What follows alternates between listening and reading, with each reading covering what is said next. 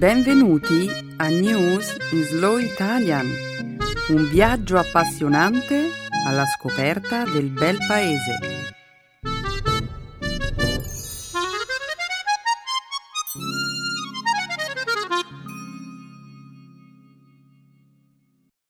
Oggi è giovedì 17 gennaio 2013. Benvenuti al nostro programma settimanale News in Slow Italian. Io sono Beatrice e sarò la presentatrice di questa trasmissione. Ciao a tutti! Un saluto a tutti i nostri ascoltatori. Io sono Alberto, il co-presentatore della trasmissione. Ogni settimana il mio amico Alberto ed io saremo qui in studio e commenteremo le notizie di cronaca degli ultimi giorni. Questa sarà la prima parte della trasmissione. Proprio così, Alberto. La seconda parte della trasmissione sarà invece dedicata alla lingua e cultura italiana.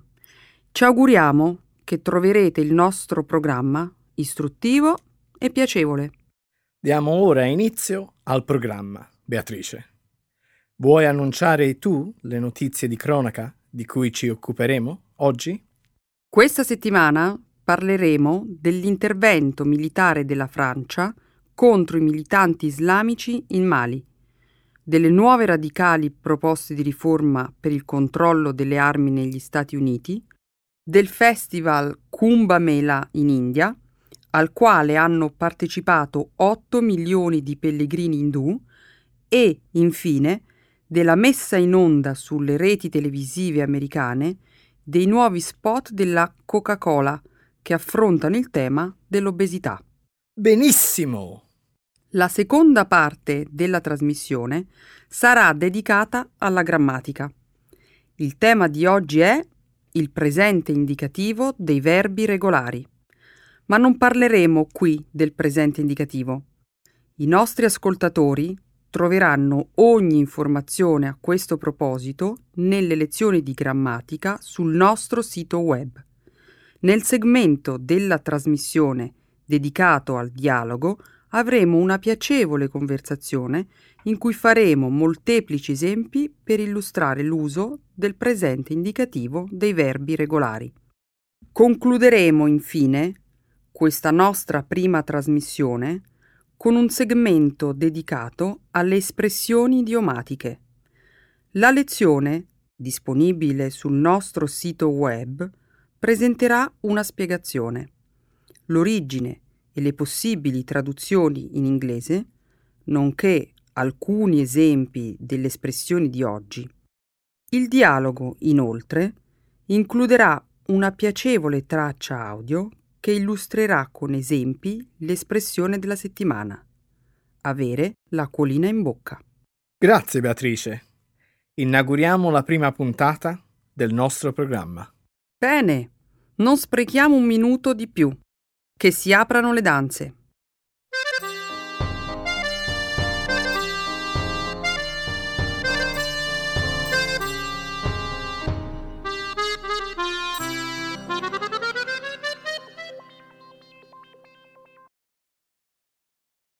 La Francia lancia la campagna terrestre contro i militanti islamisti in Mali. Le truppe francesi hanno raggiunto ieri i territori occupati dai ribelli del nord del Mali. I francesi hanno dato inizio all'offensiva di terra contro i ribelli islamisti dopo sei giorni di attacchi aerei. Si tratta di una nuova escalation nella lotta contro i militanti islamisti che all'inizio dell'anno scorso hanno spaccato il paese in due. Il nord del Mali è attualmente sotto il controllo degli islamisti radicali. Il debole governo centrale mantiene il controllo della parte del sud del paese. La Francia è intervenuta la settimana scorsa dopo che gli islamisti avevano iniziato a spingersi verso sud in direzione della capitale Bamako. Le unità militari operano con il sostegno di una risoluzione del Consiglio di sicurezza dell'ONU. approvata lo scorso dicembre. Parigi ha dichiarato che intende schierare 2500 soldati per intervenire a fianco dell'esercito del Mali e collaborare con le unità militari rese disponibili da diversi paesi dell'Africa occidentale. Beatrice, come mai il Mali è ora diviso? Cercherò di spiegartelo. Alla fine del XIX secolo, i francesi colonizzarono il Mali, all'epoca noto come Sudan francese. Il Mali conquistò la propria indipendenza nel 1960. 1960, dopo 23 anni di dittatura militare. Nel 1992, 1992 si tennero le elezioni democratiche. Ok. E poi, che cosa è successo? Una guerra tribale per l'indipendenza. Dal governo centrale. Ci fu un colpo di Stato militare nel marzo 2012 e il governo venne sciolto. Successivamente i combattenti tribali, approfittando del vuoto di potere, assunsero il controllo di alcune parti del nord. Come hanno fatto i militanti islamisti a salire al potere. Gruppi islamisti legati ad Al-Qaeda hanno rovesciato i combattenti tribali, assumendo il controllo del nord del paese. Applicano una severa legge islamica, la Sharia. Si teme che possano attaccare obiettivi sia in Africa che in Occidente. E che cosa può fare la Francia? Il presidente Hollande ha detto martedì scorso che le forze francesi sarebbero rimaste in Mali fino al ripristino della stabilità. Ma non sono servite come lezioni le guerre in Somalia, Afghanistan. Eh. Potrebbe essere una guerra lunga e sporca, Beatrice.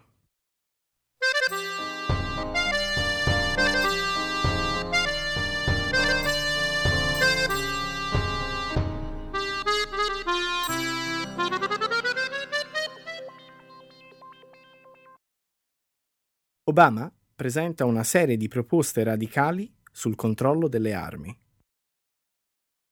Il presidente Barack Obama ha presentato ieri le proposte più radicali degli ultimi due decenni relativamente al controllo delle armi. Ha chiesto il bando delle armi d'assalto e dei depositi di armi ad alta capacità di stoccaggio così come un controllo dei precedenti penali per tutti coloro che intendono comprare armi da fuoco. Obama ha proposto l'introduzione di pene più severe per i mercanti d'armi, in modo particolare per i rivenditori senza regolare licenza che acquistano armi per le organizzazioni criminali. Il Presidente ha inoltre firmato 23 decreti i quali non richiedono previa approvazione di una legge da parte del Congresso. I decreti prevedono inoltre una ricerca approfondita sulle cause della violenza legata alle armi, condotta da un'agenzia federale di primo piano e misure volte a promuovere un comportamento responsabile tra coloro che detengono armi da fuoco. Al seguito di una serie di incontri con i rappresentanti dell'industria bellica e dell'intrattenimento, il vicepresidente Joe Biden ha proposto a Obama alcune linee strategiche per il controllo delle armi. Tali proposte erano state sollecitate dal presidente in seguito alla sparatoria del 14 dicembre scorso in una scuola di Newtown, nel Connecticut in cui sono stati uccisi 20 bambini e 6 adulti. Il principale gruppo di pressione dei produttori di armi negli Stati Uniti, l'influente National Rifle Association, sostiene che tali proposte non sono una soluzione alla crisi che fronteggiamo come nazione. Unicamente i proprietari di armi onesti e rispettosi della legge saranno toccati dalle riforme mentre i nostri figli continueranno ad essere vulnerabili all'inevitabilità di nuove tragedie, dichiara il gruppo in un comunicato ufficiale. Beatrice, è difficile immaginare come il bando delle armi d'assalto possa ottenere il sostegno dell'opposizione repubblicana al Congresso. Eh, perfino alcuni democratici al Congresso potrebbero opporsi al bando. È vero. C'è una cosa che ho trovato davvero interessante a proposito di questo problema che sta dividendo il paese. Un recente sondaggio commissionato dal Washington Post ed ABC News rivela che la maggior parte degli americani appoggia i nuovi drastici provvedimenti contro la violenza armata, tra i quali il bando delle armi d'assalto, il controllo obbligatorio dei precedenti e altre simili misure. E quali sono le percentuali? Eh, oltre la metà degli americani. Il 52% nel sondaggio sostiene che la sparatoria nella scuola elementare di Newtown, in Connecticut, li ha resi più favorevoli al controllo delle armi. Soltanto il 5% si dichiara meno propenso ad appoggiare restrizioni più severe. Il 55% degli americani, in generale, chiedono di rafforzare le leggi sul controllo delle armi. Il 56% sostiene che sia al momento troppo facile comprare armi nel nostro paese. Tuttavia, soltanto il 39% afferma che una più rigorosa politica di controllo delle armi possa da sola ridurre la violenza armata. Beh, questo può essere vero, ma secondo l'NRA all'incirca 250.000 persone sono entrate a far parte dell'organizzazione dopo il massacro di Newtown. Oltre a ciò, l'NRA riceve un continuo afflusso di contributi finanziari. Che cosa ci dice tutto ciò, Beatrice? Beh, Alberto, è chiaro che questa sarà una battaglia costosa e molto combattuta.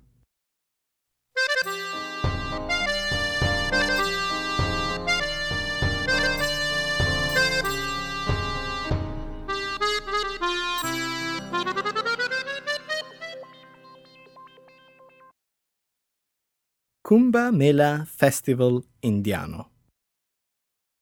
Lunedì circa 8 milioni di pellegrini indù sono saltati dentro il fiume sacro Gange in India per purificare i loro peccati.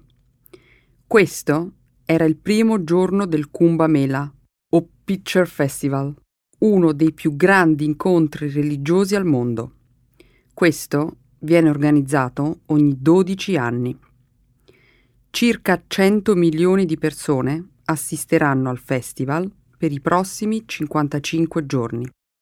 I pellegrini sono venuti da ogni angolo dell'India, viaggiando con il treno, l'autobus, il risciò e finendo le ultime miglia a piedi, poiché l'intera area del festival era stata convertita in una grande zona pedonale.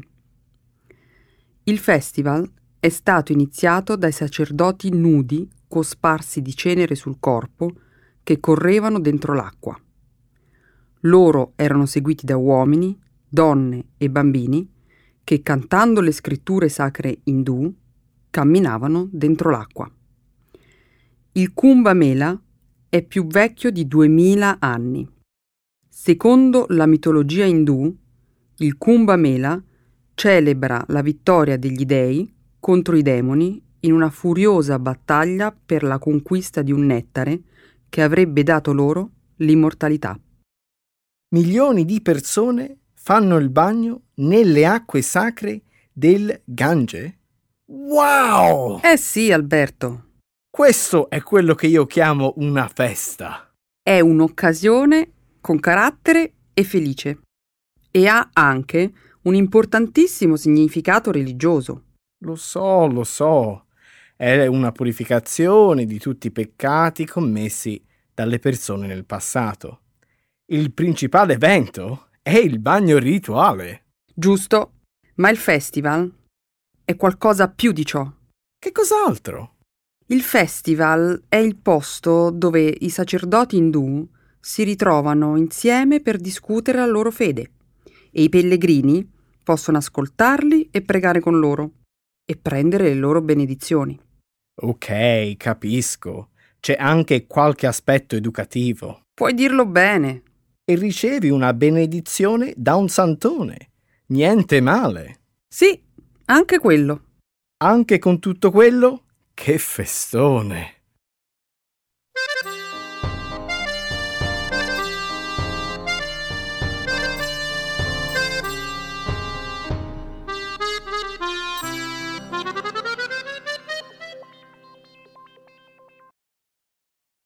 Coca-Cola manda in onda della pubblicità statunitense riguardo all'obesità. Lunedì Coca-Cola ha mandato in onda uno spot pubblicitario sulla televisione statunitense a pagamento riguardo l'obesità per la prima volta. Coca-Cola ha usato altri modi pubblicitari per risolvere questo problema prima, ma questo è il primo spot pubblicitario in televisione. Lo spot di due minuti parla di come Coca-Cola venda bevande a basso o nullo contenuto calorico e che ha introdotto lattine più piccole. I critici hanno detto che se Coca-Cola voleva veramente fare qualcosa per ridurre il consumo di bibite zuccherate, le venderebbe ad un prezzo superiore rispetto alle bevande a basso o nullo contenuto calorico. Più di un terzo degli adulti americani sono obesi e il problema sta solamente peggiorando. I ricercatori suggeriscono che le bevande zuccherate contribuiscono al problema dell'obesità in America. Negli Stati Uniti una persona media beve 412 bevande da 240 ml di Coca-Cola all'anno. Coca-Cola rappresenta il 5% del fabbisogno calorico di un americano medio. In confronto, un cittadino globale medio consuma 85 bevande da 240 ml di Coca-Cola all'anno. La Coca-Cola è il più grande produttore e venditore di bevande al mondo. Il cambiamento nella sua strategia di business riflette la preoccupazione pubblica a proposito delle bevande zuccherate in materia di salute pubblica. Oh no, non più spot con giovani felici e belli che bevono Coca-Cola e ballano I'd like to buy the world a Coke. Ma non ti preoccupare, Coca-Cola vende divertimento e felicità. Spot con le famiglie amabili di orsi polari che bevono Coca-Cola sono ancora molto redditizi. Come posso godere la mia Coca-Cola se devo pensare all'obesità e a contare le calorie? Oh Beatrice, il mondo si sta mettendo contro la Coca-Cola ed io mi devo preparare a questo. Ma perché sei così preoccupato? Ti sei dimenticata di leggere la legge di New York sulle bevande gassate? Va bene, New York sta per vietare la vendita di bevande zuccherate più grandi di 0,5 litri in luoghi come ristoranti, cinema e stadi. Quindi non sarà in grado di acquistare un contenitore per berlo in una sola volta. È solo l'inizio. Presto non saremo in grado di acquistare bevande gassate nei nostri negozi o bar. E sei troppo drammatico, Alberto. Bisogna essere preparati, Beatrice. Allora, cosa hai intenzione di fare? Farti la scorta di Coca-Cola nel tuo appartamento? In realtà è una possibilità. Fammici pensare.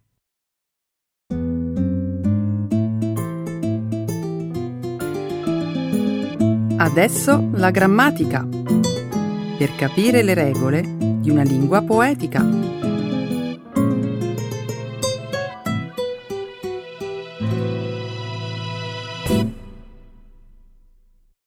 Indicativo presente.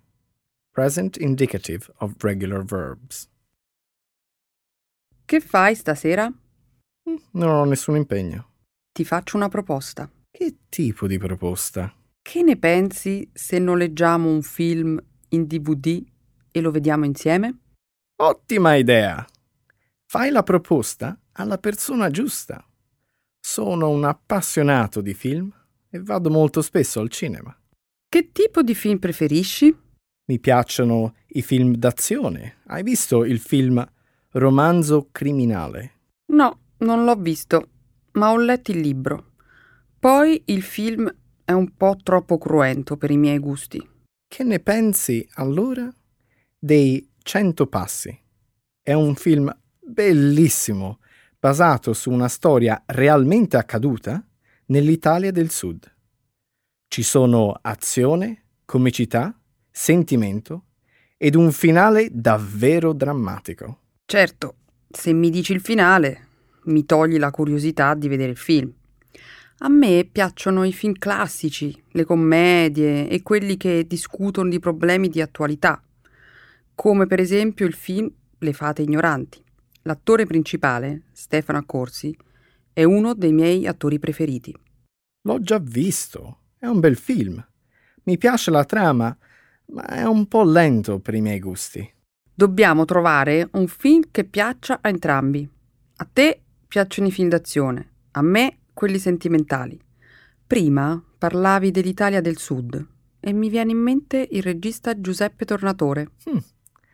Mi attirano i suoi film. Sono interessanti. Conosci il film Nuovo Cinema Paradiso? È uno dei miei film preferiti. Anche a me piace molto. Pensa, mio padre si commuove sempre ogni volta che lo rivede perché gli ricorda tanto la sua infanzia di quando era piccolo e viveva al sud. Eh, tuo padre non ha tutti i torti. Nuovo Cinema Paradiso fa sognare anche me. Adoro i film di questo genere perché mi fanno viaggiare indietro nel tempo. Hai visto il film La migliore offerta? Non ancora, uh, ma conosco la trama. Non dimenticarti che uh, parli con un professionista del cinema.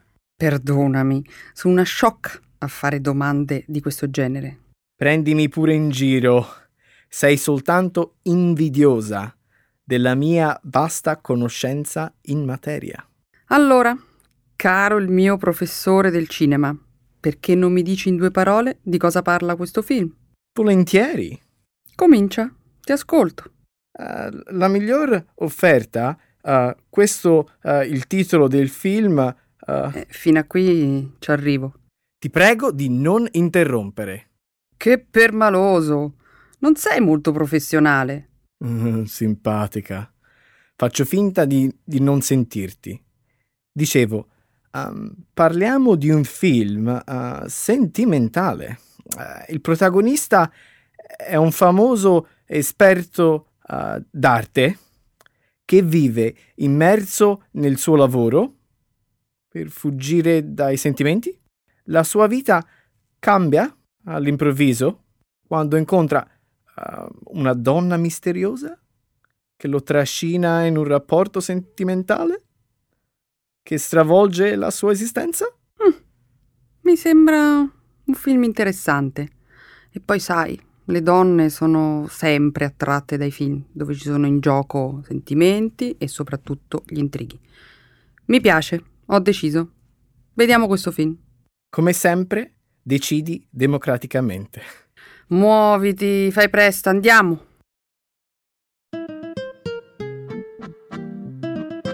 Ecco le espressioni, un saggio di una cultura che ride e sa far vivere forti emozioni.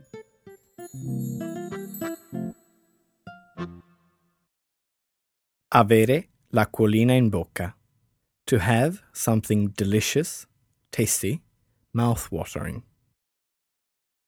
Non puoi immaginare cosa mi è successo ieri. A te capita sempre di trovarti in situazioni strane. Ma dimmi, cosa ti è capitato questa volta? Passeggiavo con le mie amiche e passando davanti la mia pasticceria preferita ho visto tantissimi dolci esposti in vetrina. Erano tutti dall'aspetto delizioso e a guardarli mi è venuta l'acquolina in bocca. Anch'io sono ghiotto. Amo il cibo e soprattutto i dolci. Ti capisco benissimo e anche a me, al tuo posto, sarebbe venuta l'acquolina in bocca. Non ho saputo resistere. Ho lasciato un attimo le mie amiche e sono entrata. Subito sono stata assalita da un intenso profumo di cioccolato. Ho guardato sul bancone e c'era una bellissima torta. Era fatta con sette diversi strati di cioccolato. Ah, ho sentito parlare di quella torta. La chiamano sette veli. È una torta buonissima. Quando la vedi ti fa subito venire l'acquolina in bocca e vorresti sempre comprarne una. Non ho saputo resistere. Avevo una voglia sfrenata di portarla a casa. È stato il mio compleanno ieri e ho pensato di comprare quella torta e di invitare tutte le mie amiche a casa per festeggiare con me. Auguri! Non sapevo del tuo compleanno. Hai avuto un'ottima idea. Bisogna sempre celebrare il proprio compleanno, soprattutto con gli amici. Pensa, ero così euforica all'idea di far festa con le mie amiche che sono uscita fuori dalla pasticceria per cercarle e ho dimenticato di chiedere al pasticcere di metterla da parte. Spero questo non sia stato un problema. Veramente lo è stato. Avevo intenzione di telefonare alle mie amiche per spiegargli dove mi trovavo e che mi era venuta l'acquolina in bocca vedendo una torta di cioccolato. Immagino che uh, le tue amiche ti avranno raggiunto subito? Ma che? Qui inizia la disavventura. Non rispondevano al cellulare e allora ho deciso di andarla a cercare. Fortunatamente le ho trovate a pochi isolati dalla pasticceria e subito ho confessato loro del mio desiderio di festeggiare insieme con la torta a sette veli. Saranno state contente. Certo, tutte sono state trascinate dalla mia euforia e insieme siamo andate in pasticceria.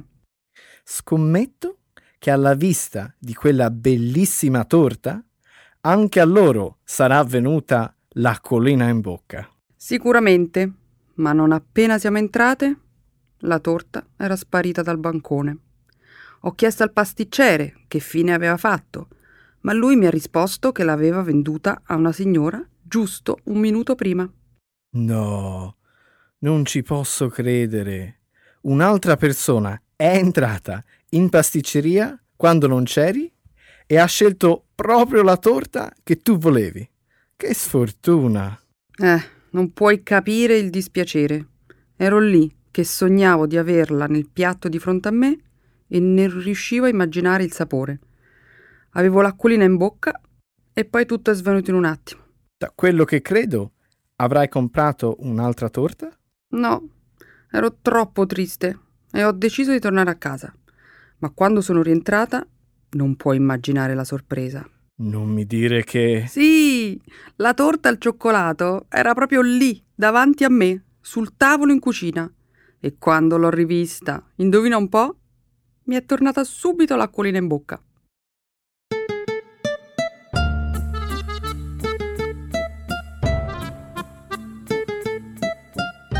Cari amici, questa è la fine del nostro episodio. Bene Alberto, è stato proprio un piacere parlare con te. Anche per me. Ciao Beatrice. Ciao. Fino alla prossima settimana. Ciao, alla prossima.